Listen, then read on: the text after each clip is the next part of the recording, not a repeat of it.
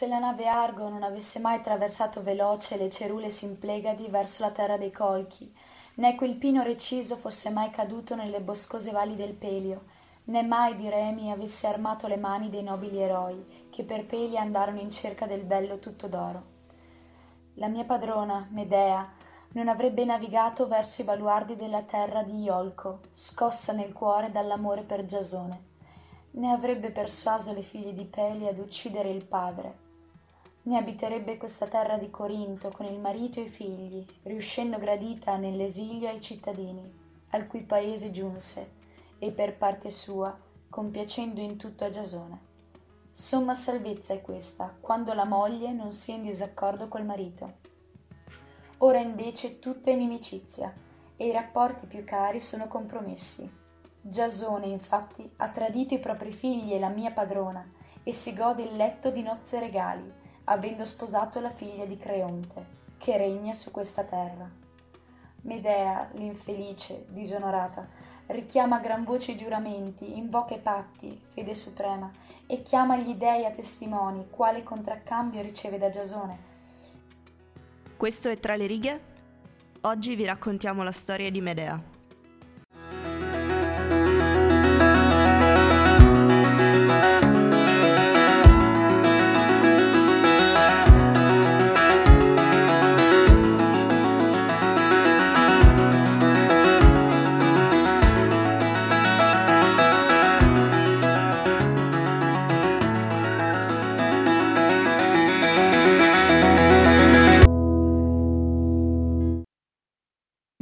Conosce il futuro marito, Giasone, mentre lo aiuta praticamente insieme agli Argonauti a conquistare il Vello d'Oro. E lo seguirà a Corinto per sposarlo, ma una serie di eventi faranno sì che qualcosa vada a incrinare la felicità e la vita perfetta da sempre sognata da, da Medea e porteranno una piega un po' inaspettata alla situazione e diciamo che un po' come sempre finirà in tragedia. In questo caso proprio letteralmente, infatti vi, racconti- vi stiamo parlando di una tragedia greca, quindi è proprio l'emblema di, di questo termine. Bentornati a questa nuova puntata di Tra le righe, siamo sempre Cecilia Passarella e Margherita Marzari che si divertono a dilettarvi con tante storie diverse tratte da tanti libri diversi. La storia di cui parleremo oggi è appunto la storia di Medea, eh, tratta dal libro omonimo di Euripide, dalla, o meglio dalla sceneggiatura teatrale, ecco, eh, omonima di Euripide. Ascoltateci per sentire di cosa parleremo nella sezione di arte. Allora, abbiamo detto già raccontiamo di Euripide e quindi ci discostiamo un pochino da, dal genere che abbiamo trattato finora, nel senso che andiamo molto indietro nel tempo, vi raccontiamo una cosa un po' più Uh, complicata forse. Un po' più classica. Sì, un po' più sì, direi che classica è il termine esatto. Eh, forse è il termine giusto. sì, sì, sì. Un po' più classica. E proprio per questo, per il fatto che comunque non è una storia che tutti leggiamo tutti i giorni, forse pensiamo che sia meglio un po' definire il contesto in cui è stata scritta e in cui bisogna inserirla. Allora, innanzitutto bisogna porre una precisazione, nel senso che eh, pensando al teatro greco, in particolar modo alle tragedie greche del V secolo, bisogna dire innanzitutto che sono diverse da quelle moderne, perché quelle moderne sono pensate per essere portate in tournée, per avere più di una rappresentazione, eh, che sono un momento di diciamo un momento di svago, un momento di tranquillità, mentre al contrario le tragedie greche erano state pensate per avere una e una sola rappresentazione, quindi la prima teatrale, la Medea andò in scena per la prima volta nel 431 a.C.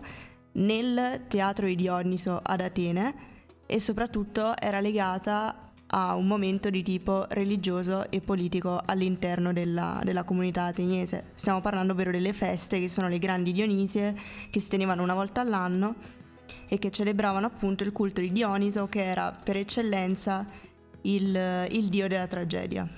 Che poi è molto interessante anche il fatto che queste, eh, queste grandi feste erano quasi delle competizioni. Sì. Nel senso che, esatto, gli, i drammaturghi, drammaturghi, sì, eh, lapsus, e presentavano il loro lavoro che doveva essere inedito e c'era proprio una classifica, un vincitore Assolutamente. E un sì. po' diciamo che i tre tragediografi più importanti che, che sono arrivati fino a noi sono proprio Euripide. Eschilo e Sofocle. Esatto. E Ma pensa infatti, che addirittura queste... era talmente importante questo momento perché le grandi Dionisi duravano 5 giorni e solamente negli ultimi 3 giorni c'erano le, le rappresentazioni teatrali.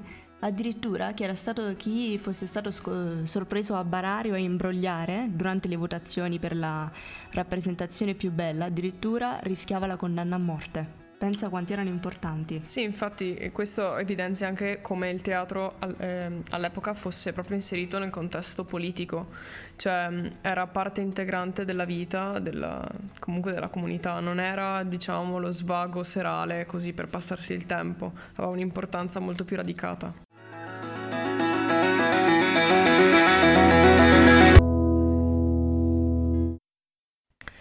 Ma voi a un certo punto vi starete anche chiedendo, ho capito, Grecia classica, cioè inserita nel contesto politico, Eccetera, Dionisia, ma eccetera, che cavolo eccetera. di cosa parla? La Medea fondamentalmente, essendo una tragedia, vuol dire che si concluderà in tragedia, quindi non avrà un lieto fine. E fin lì, Ci secondo siamo. me, ci eravamo tutti arrivati. Eh beh, caratteristica importante. Eh, fatto sta che la scena si apre appunto in media stress, quindi con i fatti già accaduti, ovvero Giasone, marito di Medea, tradisce Medea con la figlia del re Creso, re di Corinto. Medea lo viene a sapere e la scena si apre con la nutrice che parla al pubblico e racconta di quanto Medea sia sconvolta da questa notizia, di quanto si senta offesa e oltraggiata per, per tutto l'accaduto e che trama vendetta. Sì, infatti, quindi eh, questa cosa in realtà è abbastanza tipica delle tragedie greche, dell'arrivare in scena e qualcuno ti racconta un sacco di cose che sono già successe. Ehm, quindi in realtà la tragedia greca, cioè lo spettacolo proprio pe- per come è pensato, è più un racconto che non degli, degli avvenimenti che si svolgono sul palco. C'è sempre un personaggio spesso esterno addirittura alle vicende che ti racconta fatti avvenuti all'infuori della sua persona comunque. Ma che sono comunque appena accaduti. Cioè, sì, esatto. Il, il Magari fatto- sono caduti 5 minuti prima Esatto. nella, nella stanza a fianco. Il fatto che sconvolge la quotidianità è appena accaduto. Qualcuno ce lo racconta e dopodiché noi vediamo solamente lo svolgimento e la conclusione dei fatti. Medea allora entra in scena, ehm, distrutta, addirittura folle, sembra che sia totalmente impazzita da questa scena, merita vendetta. Cosa farà per vendicarsi? Lei che è fuggita. ehm, È fuggita comunque dalla sua terra natale seguendo Giasone, seguendo l'amore, seguendo promesse di, di felicità comunque per poi ritrovarsi tradita, straniera in una terra che la considera barbara. Decide allora, innanzitutto, visto che era stata esiliata dal re, proprio perché lei era rinomata per essere una donna capace anche di ehm, preparare filtri e pozioni, visto che era abbastanza ostile al, al re di Corinto, era stata appunto esiliata, decide allora di vendicarsi sul marito come? Uccidendo la moglie e uccidendo i suoi stessi figli. Esattamente. E c'è questo, questo momento in cui... Beh, intanto è interessante vedere come uccide la moglie. Nel senso che la uccide eh, utilizzando dei doni. Cioè lei gli fa dei regali, regala un- una veste, una vestaglia e, una- e un gioiello. Un diadema. Esatto. Che la bruciano viva praticamente. La corrodono quasi. Comunque la, la fanno morire tra atroci sofferenze e sotto gli occhi di Giasone comunque che la vede soffrire, la vede morire. E gli stessi doni, tra l'altro, uccideranno anche i figli, perché saranno gli stessi figli di Giasone che porteranno alla, alla futura sposa questi doni, perché in tutto ciò lei comunque si mostra, dopo una, un'accesa discussione con Giasone in cui eh, appunto medita vendetta, lo accusa delle più, delle, diciamo, diciamo delle, delle più atroci ecco, infamie del, del suo modo di essersi comportato, addirittura lui le viene a dire ma guarda che tu dovresti ringraziare perché io sto offrendo ai tuoi figli una stirpe regale. Ah beh, grazie allora, scusa. Ecco. Lei quindi inizialmente si mostra molto mm, arrabbiata, molto ostile con i suoi confronti. Dopodiché, dopo aver meditato vendetta, decide di andare a parlare con Jason e dire di che ha accettato alla fine la sua decisione e che anzi per dimostrargli di quanto sia favorevole eh, al suo matrimonio con, eh, con la figlia del re, decide di regalare appunto una veste e un diadema alla sua futura sposa che porterà, questi doni li porteranno appunto i, gli stessi figli e per questo anche loro resteranno bruciati e uccisi dal, dallo stesso sortileggio che è toccato Uh, alla, esatto. Alla e la tragedia, diciamo, si conclude con Jasone che vuole cercare almeno di salvare i figli perché lui ancora non ha visto che, che i figli sono morti. E quindi accorre cercando appunto di salvarli, ma vede Medea che sta scappando sul carro del dio Sole ed è il primo riferimento agli dei che si ha in questa tragedia. Sì. Nel senso che ehm, questa è una cosa abbastanza particolare, nel senso che le, le vicende umane rimangono molto divise dalle faccende divine, non ci sono interferenze. Tant'è che Giasone si lamenta di questa cosa, inveisce a un certo punto contro gli dei dicendo che lo hanno abbandonato tranne appunto alla fine che Medea scappa su, sul carrolato e mostra i cadaveri dei figli al marito. Ecco. Poi in realtà ci sono anche diverse versioni della, dello stesso mito, ci sono versioni in cui la stessa Medea si impicca e morirà anche lei suicida, eh, ci sono anche versioni appunto in cui invece lei vola sul, sul carrolato. Sì, diciamo che in, in tutti i casi di mh, tragedie o comunque racconti che ci provengono da, da epoche così lontane e che difficilmente ci provengono, cioè difficilmente li, li abbiamo in presa diretta da, dallo, stesso, dallo stesso scrittore, quindi dallo stesso autore, quindi per forza ci sono variazioni o versioni che differiscono anche l'una dall'altra.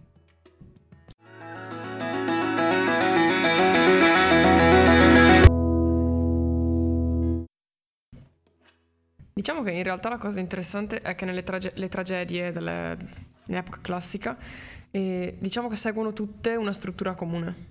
Esatto, la struttura è fissa, poi ci sono all'interno delle piccole varianti, però fondamentalmente la struttura è sempre la stessa, ovvero ehm, innanzitutto bisogna dire che la tragedia è un alternarsi tra parti recitate e tra parti cantate. E, ehm, è una, appunto una struttura tendenzialmente fissa e che ci riporta questa, questa, questa divisione all'interno della tragedia di queste parti cantate e recitate è, è, Aristotele nella sua poetica. Esatto, e a lui dobbiamo anche le unità teatrali che eh, sono anche queste importanti per capire un po' anche da cosa deriva questa struttura. Nel senso che lui ipotizza per primo le tre unità di tempo, le tre unità di tempo, di luogo e di azione questo vuol dire di tempo che la, tra- che la, la tragedia deve svolgersi nella, nell'arco delle 24 ore, e di luogo che deve essere in un luogo unico, e di, di azione vuol dire che non ci devono essere trame secondarie, deve essere un'azione unica. Esatto. E diciamo da questa cosa derivano anche per esempio la scelta, quello che vi abbiamo detto, accennato prima, che spesso sono persone che raccontano fatti avvenuti in un altro momento in un altro luogo, proprio per questo motivo di non uscire dal, dalla stanza, diciamo. Esatto. La tragedia quindi allora si, si, apre con un prologo che è appunto quello che dicevamo quando parlavamo della nutrice che entra in scena e racconta i fatti e questa è una parte recitata.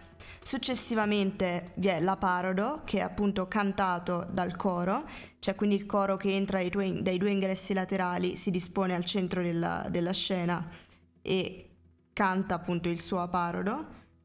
E mm, successivamente poi c'è l'episodio. Esatto, che le, le, l'episodio si, mm, si, svolge praticamente ne, nell'alternanza tra parti recitate e parti cantate, tra praticamente le due, due parti del coro. E si alterna due, tre, quattro volte con lo stasimo che è il canto del coro e dove il coro è proprio sulla scena.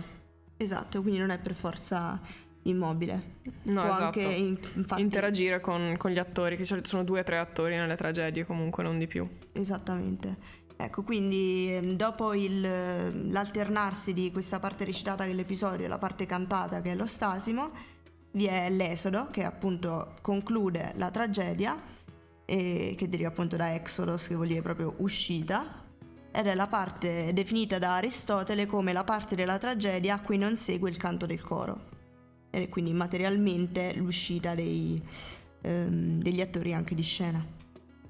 Poi, come si può pensare, alla fine uno pensa al fatto che la tragedia è divisa in parti recitate e parti cantate, ma allora vuol dire che gli attori recitano e il coro canta. In realtà ci sono anche momenti in cui il coro che interagisce appunto con gli attori può, può recitare invece che cantare, oppure gli attori che interagiscono con il coro possono cantare e non recitare, oppure momenti in cui cantano entrambi o momenti in cui recitano entrambi. Quindi in realtà c'è una regola, però nel momento in cui pensate di averla capita, fanno comunque quello che vogliono. Sì, sì, sì, è una caratteristica fissa del greco.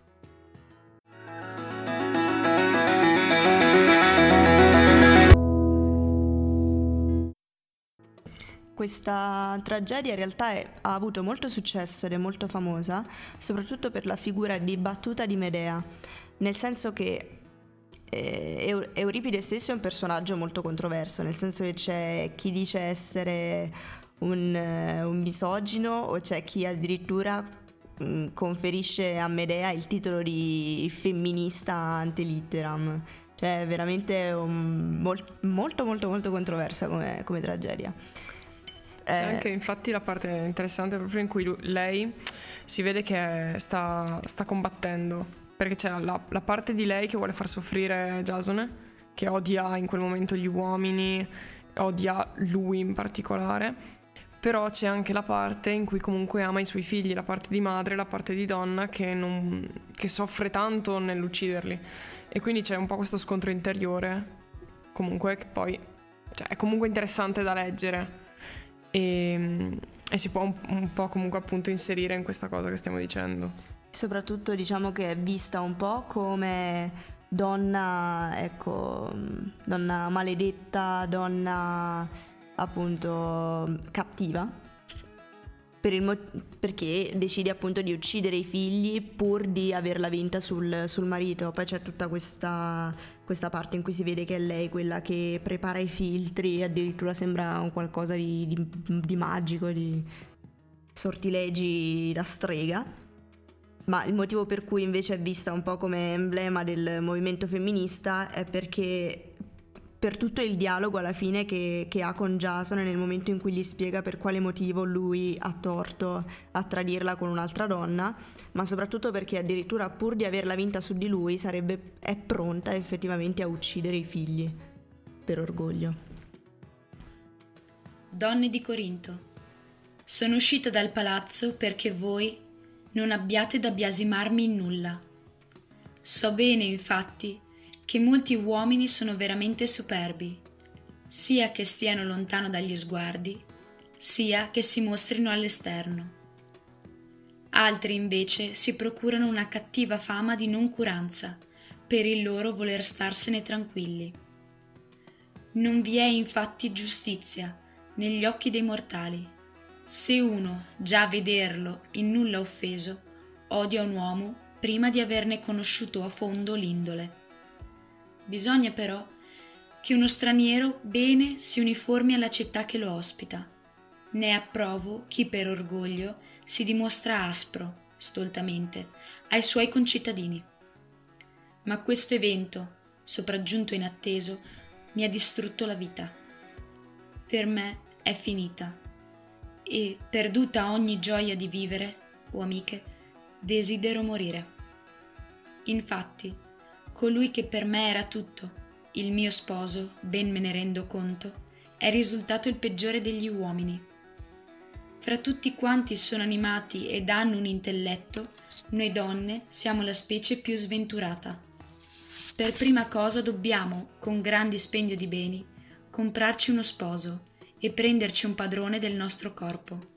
Questo è un male ancor più doloroso dell'altro. E in questo c'è un rischio gravissimo, se il marito lo si prende cattivo oppure buono. Per noi donne, infatti, la separazione è un disonore, né si può ripudiare lo sposo.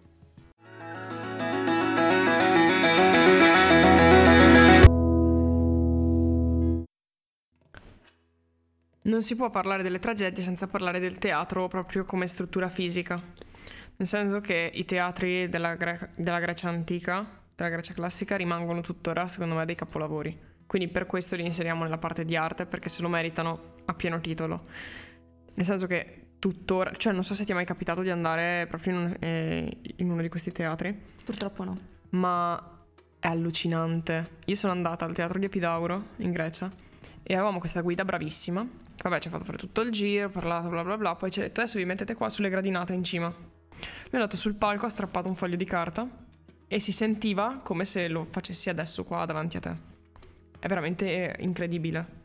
Della serie ingegneri, scansatevi, levatevi Esatto. dalle scarpe. Cioè della serie microfoni ma a cosa servono, cosa sono, ma cosa volete.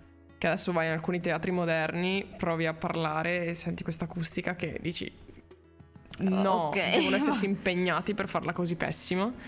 E poi pensi a loro che con della pietra, in- comunque all'aperto, hanno fatto delle cose così. 2500 anni fa. Esatto, e dici, ma esattamente cos'è successo in mezzo? Perché? Vabbè, per, per farvi avere un'idea mm, base, diciamo, di come sono fatti i teatri nel V secolo, eh, basta che pensiate a un, a un anfiteatro, fondamentalmente, a un grande anfiteatro. Tutta la parte degli, degli spalti si chiama cavea, eh, sono fatti completamente in pietra e sono rialzati, quindi diciamo che la parte delle, delle gradinate, appunto la cavea, si trova man man mano sempre più, più in alto. Sì, perché sono sempre gradini. zone, esatto, comunque con delle pendenze naturali, le conche naturali. Esatto. E eh, quindi quello che, che sarebbe, diciamo, ehm, il palco si trova più in basso rispetto, rispetto alla cavea. Tra la cavea e il palco c'è uno spazio ehm, rotondeggiante. Sì, esatto. Ho problemi con eh, le dimensioni. Circolare. spa- circolare, grazie. Prego, che però ro- chiama- rotondeggiante mi piace, penso che lo userò. Grazie. Che si chiama orchestra, che è lo spazio appunto dove si muove il coro. che è elemento indispensabile, come avete già potuto intuire da- dalla puntata nella tragedia greca, il coro. Ecco, ci sono poi due entrate laterali appena dietro l'orchestra che si chiamano parodoi, che Esatto. vuol dire letteralmente ingressi laterali e sono gli ingressi dai quali entra appunto il coro. Un po' le nostre quinte. cantare. moderne. E poi c'è la schiena che è una tenda posta come sfondo praticamente, che è un po' la scenografia. Esattamente, era proprio dietro la tenda che si cambiavano gli attori e a partire dal, dal V secolo era appunto una struttura più stabile perché era fatta di legno e solamente, successi- solamente dopo iniziò a essere dipinta addirittura per cercare di riprodurre più fedelmente quella che era la scena dove Quindi esatto, quando diciamo che era un po' la moderna scenografia, non è una battuta, è proprio i, i primi tentativi di dare anche un contesto visivo, oltre che teorico comunque o solo raccontato, alla, alla tragedia. Quindi un po' diciamo che è questo fondale pitturato esatto. che, di- che divide il- dietro le quinte dal, dal palco, per capirci, dalla scena, e che permette anche appunto di contestualizzare il tutto. Inizialmente poi gli attori che si muovevano sulla scena in realtà era uno solo. Pian piano si arrivò al numero di tre, che era quello classico. Ci sono però addirittura casi in cui si muovono sei attori sulla scena. Mi viene in mente una commedia di Plauto, che però purtroppo non ricordo qual è. Però ricordo che c'è una commedia di Plauto dove addirittura ci sono sei attori tutti sulla scena contemporaneamente. Che per l'epoca comunque è un numero assolutamente fuori dal, dal comune. Assolutamente sì. E ovviamente a tutte queste cose che abbiamo detto bisogna sempre aggiungere il coro, che è sempre presente e viene considerato a tutti gli effetti come un personaggio in più. Esatto.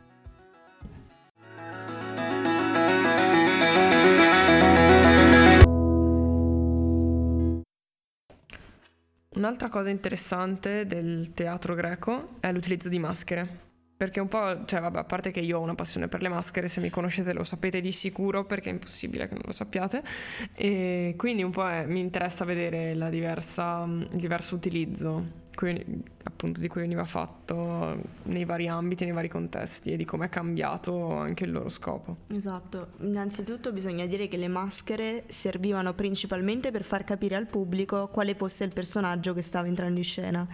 Perché comunque il pubblico in realtà conosceva già bene la, la tragedia, nel senso che conosceva già il mito e quando vedeva i personaggi muoversi sulla scena sapeva già quello che avrebbero fatto, però era importante per loro riuscire a capire anche quale fosse il personaggio che era in scena. Esatto, diciamo che oltre appunto alle maschere in questo caso si utilizzavano anche dei corredi legati al personaggio che permettevano appunto al pubblico di riconoscerlo immediatamente, come può essere l'arco per Apollo, lo scettro per il re, la corona per l'araldo, cose così, quindi sono proprio simboli identificativi. Anche e magari erano pure inutili in quel momento nel contesto, però permettevano al pubblico di riconoscerlo immediatamente. Anche le maschere erano simboli identificativi nel senso che erano sempre le stesse. Sì, esatto. E servivano ad amplificare, a esaltare le, le espressioni e anche per esempio nel caso in cui dovessero esserci personaggi femminili, che questa è una cosa di cui non abbiamo parlato, che però è importante ricordare, nel senso stiamo parlando comunque di 2500 anni fa. Il ruolo della donna non era sicuramente al pari di quello dell'uomo, di sicuro non era permesso alla donna recitare. Quindi gli attori erano solamente tutti maschi. uomini adulti, non anche per fare i bambini. una Medea eh, invece, invece sì, e le maschere servivano anche a questo comunque a mascherare appunto il volto sì, degli attori. Sì, sì, Erano di tessuto o di legno. Alcuni intagliate. anche in cartapesta. Esatto inizialmente principalmente in legno, con la bocca aperta e anche gli occhi ovviamente, e coprivano anche i capelli. Questo non lo sapevo. Mm, quindi cioè erano delle sculture vere e proprie praticamente perché ti sostituivano completamente la faccia. Molto leggere perché ovviamente dovevano essere molto maneggevoli. Esatto. Anche perché in realtà le tragedie duravano dalla mattina alla sera perché si susseguivano tre registi, ciascuno con tre tragedie e quindi mh, mm, duravano anche parecchio tempo, si stavano sì, lì tutta delle, la giornata. delle prove di forza, di resistenza. Ecco. E un'altra cosa interessante appunto è proprio da questa cosa del sostituire completamente la faccia dell'attore capiamo quanto è diverso l'utilizzo che se ne fa rispetto a, ai tempi moderni. Cioè adesso è assolutamente impensabile pensare assolutamente impensabile pensare di, mm, di, far recitare un attore con la faccia completamente nascosta. C'è tutta l'espressività del volto comunque che, che viene so- totalmente cancellata da una maschera come quella utilizzata in antica Grecia. Beh, io lo vedrei però questo espediente in un teatro contemporaneo, diciamo, in uno spettacolo contemporaneo. Sì, ma è un caso. Cioè, mm, magari c'è un attore, comunque anche il fatto che ti blocchi la bocca o ti nasconda la bocca una maschera è una cosa comunque particolare che sì, deve essere inserita sì, nel contesto giusto, ma che in linea di massima come regola non è assolutamente contemplabile.